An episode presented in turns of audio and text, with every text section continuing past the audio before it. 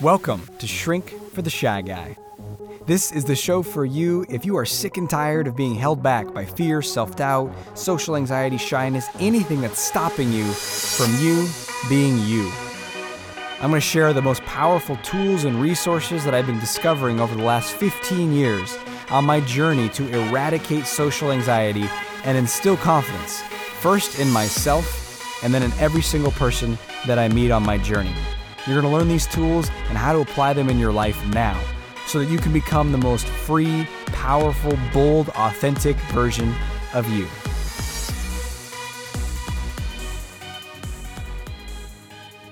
Welcome to today's episode of Shrink for the Shy Guy. I'm your host, Dr. Aziz, and today we're going to be talking about you and your worth, your sense of value. And I know this topic, when you try to use words to describe self worth, your sense of value, your lovability, these are things that you might not actually be using those words when you think to yourself or talk about yourself. You might not be walking around thinking, I feel lower worth right now, or I am less valuable right now.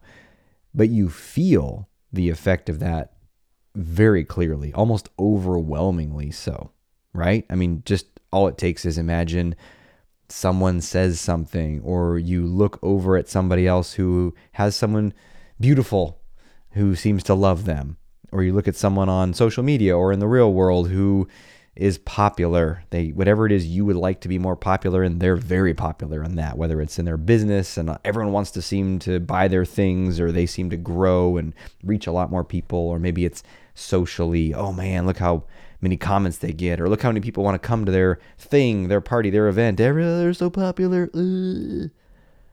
Right? So all it takes is seeing somebody not achieving a certain goal, some trigger and then boom, straight down to no worthville. And you might not even think that thought of, oh, I'm less worthy, but you feel it. And you feel like there's a loss. Right? That's what I want to talk about today with you to help you shift that and free yourself of that. And this is coming on the coattails of I just ran an in person workshop called Supremely Confident Conversation Master which if you were there, it was great to be with you. And that was a topic that came up a lot was our sense of self-worth, right? Because in social situations and interactions, that's one of the biggest blocks to connecting with others. It's not just your social skills, knowing what to say next, how to you know, keep the conversation going, how to take it deeper. That is one level of connection. But when we have a story that says, I'm not worthy, I'm not lovable, I'm not enough, then connection becomes really hard. And I'm, I'm not talking about just initial conversation connection. I'm talking about a whole relationship, being able to really bond with other people and create friendships or uh, dating, you know, uh, long-term relationship, all that stuff becomes almost impossible when that sense of self-worth is not there. Or maybe it's not that much of an impediment, but it comes up strongly and unpleasantly way more often than you would want. And I don't know any human on the planet who doesn't sometimes feel unworthy, less than, insignificant. But how often and how far down do you go? And ultimately, how do you shift this? How do you unhook that sense of worth from things that you might not have control over or just anything that might make it fluctuate so greatly from day to day? So let's start with this self worth, sense of valuable. I'm okay. I'm good. I'm lovable. I would say that that's actually not too much about your actual lovability. And actually, it's about something else, which is your sense of significance. So, significance is a basic human need, and it's the need to feel special, impressive, unique. Like, look at you. And I would say another way to say it is you almost feel inflated when your sense of significance is going up, like, yes, look at me, haha. Some people might say, oh, it's your ego, but ego is kind of a big term and also can be kind of loaded and you know, people have all kinds of things like I'm going to get rid of my ego and I'm a meditator now. And so I don't want to use that word because it has a lot of other meanings, but just straight to the one of the core drives of the ego, right? Is to be significant, is to be special. Look at me. And so think about, you know, you host a party and everybody wants to come. Ooh, you get this kind of inflated feeling, right? It's like powerful and expansive and yeah, right? Or you you want to sell something and everybody wants to buy it. You sell out. Yeah. Right? Oh, everyone thinks you're sexy. Everyone thinks you're good looking, right? And you may or may not have actually had experiences. I certainly have. I mean, I kind of have that everywhere I go. Everybody thinks I'm sexy. But uh, so I'm not, I'm giving kind of dramatic examples here, but we all have our own versions of when we feel significant. Maybe it's winning at something for you, winning the game, getting the job, getting promotion, right? There's this expansive feeling, and it's great. And there's nothing wrong with that. That's one of the first things that I want to start with. It's not like, well, you shouldn't want that stuff. What do you what do you mean? I don't know. Maybe we could get to some goal if you're trying to transcend the ego and you're a Buddhist and stuff. I mean, maybe.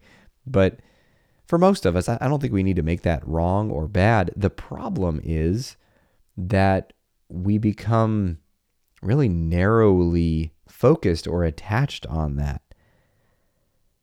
And you hinge your sense of self worth to that thing. So now all of a sudden, how many responses I get on a certain post, social media, or how many people come to my party, which is fine to want that feeling of inflation and greatness if a lot of people come.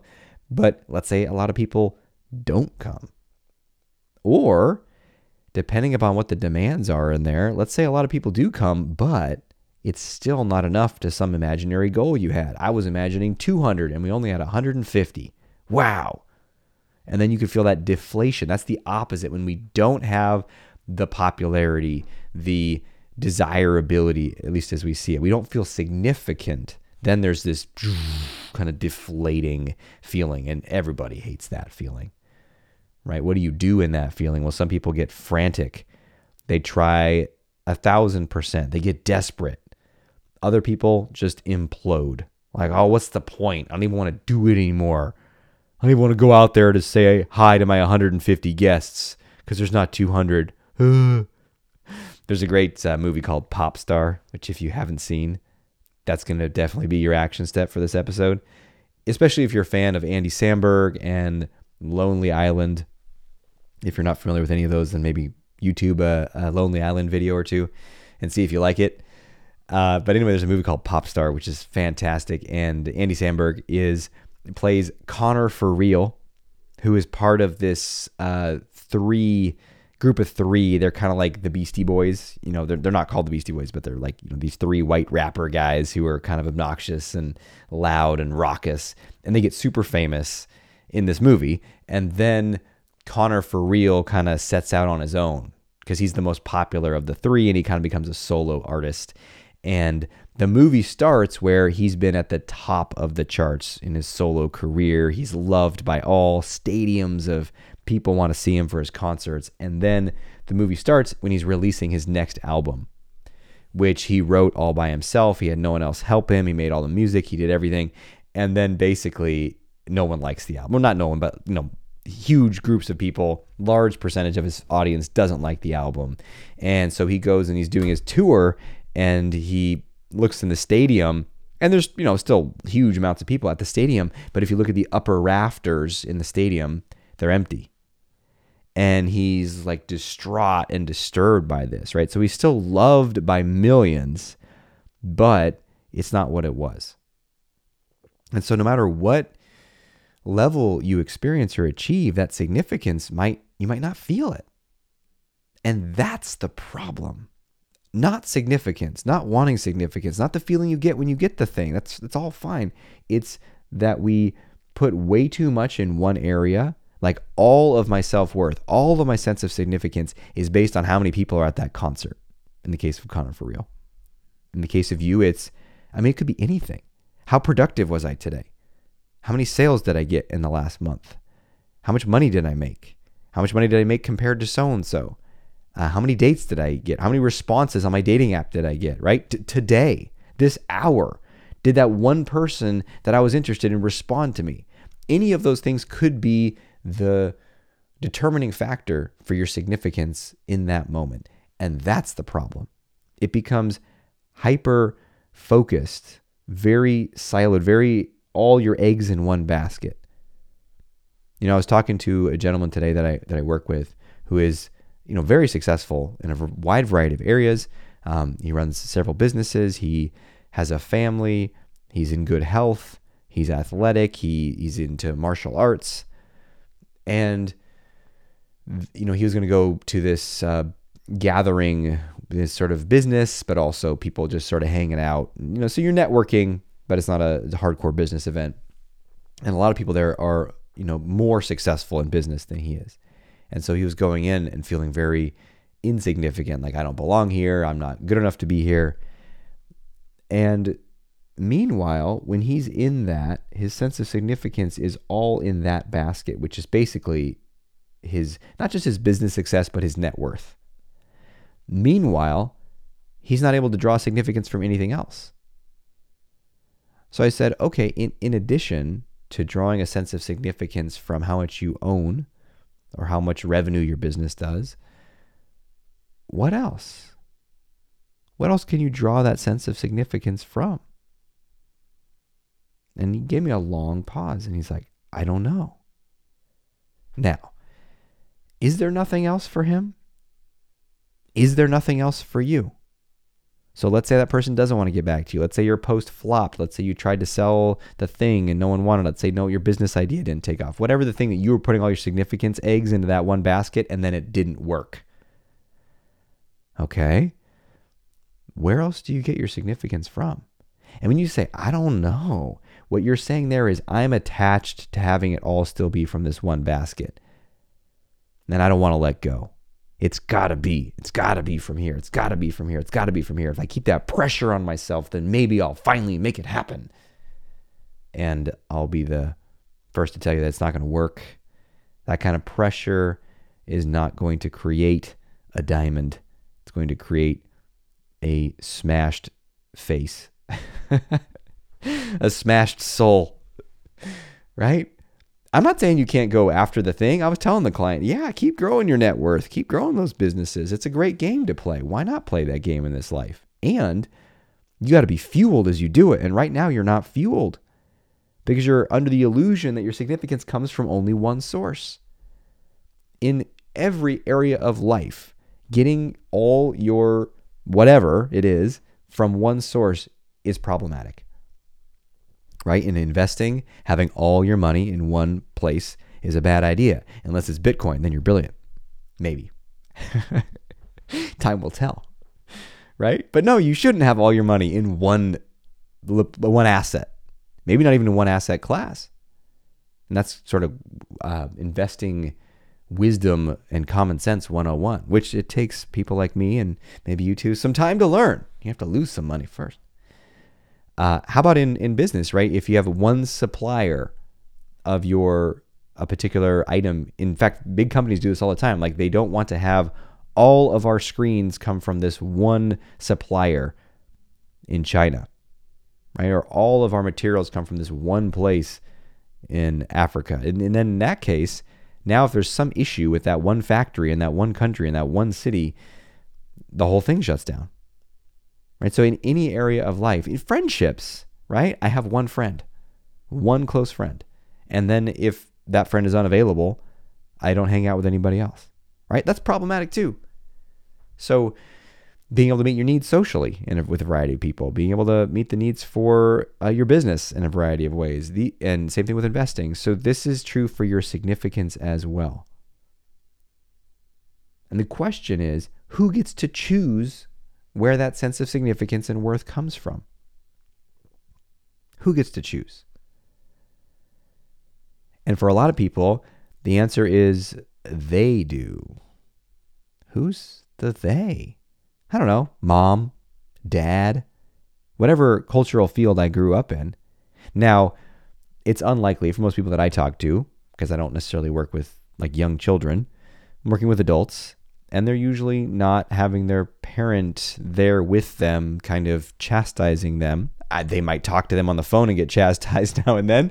But, you know, the parent's not picking them up from school, being like, you didn't do good enough, right? No, what, what does that mean? You are doing it to yourself. There's an internalized voice in your head that's representing the cultural field, either through your parents or somewhere else that you pick this stuff up. And it's not just family, it starts there, but it could be professionally. I was noticing this in myself, some of the pressures of what I should achieve in business are ideas that maybe started in family, right? You got to succeed in general to, to earn love. But then it became kind of uh, determined, the specifics were determined by working in, you know, first in therapy, which is not super, I would say that field is not very driven and uh, capitalistic and in business, business heavy. But then I got into being an author and a teacher online and coaching and online marketing. And that world is very much like, let me teach you how I made $907,000 in 36 hours, right? It's very much money driven and, or can be. And so being in that world, there was a sense of like, oh, if I'm a somebody, I should be able to do these things too. But the only reason I even explored that world was because I was like, hey, I want to help people. And I feel limited in therapy. I'm working with people one on one. I'm only working with people locally. I feel like I want to teach. I want to write. I want to work with groups. Okay, I got to learn how to do that. Let me go check out these coaching trainings because th- those are the kind of people that are doing that sort of thing. And then I get into the coaching training and they're like, Do you want to become super millionaire successful? And I was like, oh, Sure, sounds pretty good, I guess. But that wasn't the original intention, right? So now it is a number of years later and I am exploring how do I want to be in the world? What do I want to offer? What do I want to create? And I'll notice in the background there's like you should be having you should be pursuing the Tony Robbins dream. You know, mega seminars, huge amounts of people, New York Times bestseller. What the hell's wrong with you? And there's a part of me that's like, I don't want to do that. I don't necessarily want to do what it takes to create that level of reach and grow a team to the size that would be needed to maintain all that. That's not my jam. I like writing. I like being by myself. I like working with people. I like running around in the mountains and the woods. So if I have a voice in my head that's saying, you got to do more, come on, who, who is that? And I would say that's the voice of the cultural field, right? Originally from family and then added to as the cultural field works it kind of accumulates over time. Like i got this message from dad and i got this message from my brother and i got this message from you know the coaching industry teachers i had. And so it seems like it's coming from within and it seems like it's me but it's not. And then the question is who gets to choose? Who gets to choose your value and what your significance comes from what if you grew up in an environment that said your significance is based upon the the thickness of your eyebrows? And you're a real somebody if you got real thick, bushy caterpillars up there. Men and women, I'm talking everybody. Thick eyebrows is where it's at. And are you some loser with thin eyebrows? And so now it's, you know, you're 42 years old and you're like, oh, I'm such a loser. My eyebrows suck. Like, how long are you going to keep doing that? Who gets to choose your value? You'd say, I, I don't, I don't know. I'm just a loser. I don't feel worthy. Why not? Because my eyebrows aren't thick enough. Do you see how you are choosing that? Even if it's a part inside of you, like your critic, you are letting the critic wrestle the wheel away from you. You are deferring, you're abdicating your inner authority and saying, You take over. I'm not in charge and you just have your way with me. So I'm going to come back to that question who gets to choose your worth? And so often we act as if it's being chosen for us, and there's some pressure inside of my maybe it's my own critic. I don't even know. I just it has to be this way. This is just how I feel. And what this is is a lack of you claiming more, you taking responsibility and saying, I I am the inner authority in my mind. I get to choose. And then you follow that up by by claiming and bringing your attention to and owning the other sources of significance in your life, which is a great segue actually into our action step. Time for action. Action. Action. And as I mentioned earlier, action step number one is to watch Popstar. Action number two is going to be for you right now to reflect on what, what are my sources of significance? What could I feel good about? Could I feel good about my health and how I'm taking care of my body? Could I feel good about the way that I am with someone? Am I loving? Am I connected? Am I patient? Could I feel proud of where I was and where I am in a certain area of my life? Wow, I, I really struggled there and now I studied a lot and I achieved this. It could be anything in your physical health, in your social life, in your career, in the way you are with people interpersonally. And and if you bring something up like, oh, I feel good about um, you know, how I am with my my brother or my siblings. And then there's that voice in your head that's like, well, that's not impressive enough. Those aren't thick eyebrows. Okay, again, who gets to choose? Who determines that thick eyebrows are better than being loving with a sibling? You know, one of my dear friends and uh, gentleman that I work with, Ben, who was helping uh, run the event that we just did, um, you know, he's got a, a younger brother, and his younger brother calls him, I think, almost daily. And, um, you know, it's nothing, it's generally, I wouldn't say, uh, needs to be addressed every day. but Ben is just loving with him. He picks up, he chats with him for a few minutes. It's so sweet. Right? Could could Ben draw a sense of significance from that? Of course. It's what a what a beautiful gift to give that to a sibling, right? And so but if if inside he or someone else is like, "Yeah, but that's not as worthy as being really popular." or making a lot of money or having big eyebrows. That's just the cultural field talking. And you get to choose. And look, I'm not saying you don't want to make a lot of money or you don't want to have those big, thick, juicy, bushy eyebrows. By the way, in that society, a thick unibrow is the tops. That person becomes a supermodel. I'm not saying you don't want that stuff, and there's no problem in wanting that stuff. The problem is all of my worth is in that one basket, and so if I'm not hitting it, then I am wretched and worthless. That's what we got to challenge. That's what we got to do is and the way we solve that is diversifying. And in order to diversify, you need to realize I am the inner authority. And so the way you get back to that is who gets to choose your worth? And that's the question that I'll leave you with today. Thanks for being with me. Until we speak again, we have the courage to be who you are and to know on a deep level that you're awesome.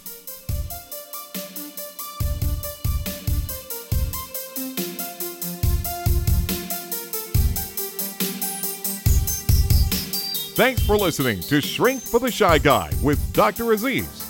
If you know anyone who can benefit from what you've just heard, please let them know and send them a link to shrinkfortheshyguy.com. For free blogs, ebooks, and training videos related to overcoming shyness and increasing confidence, go to socialconfidencecenter.com.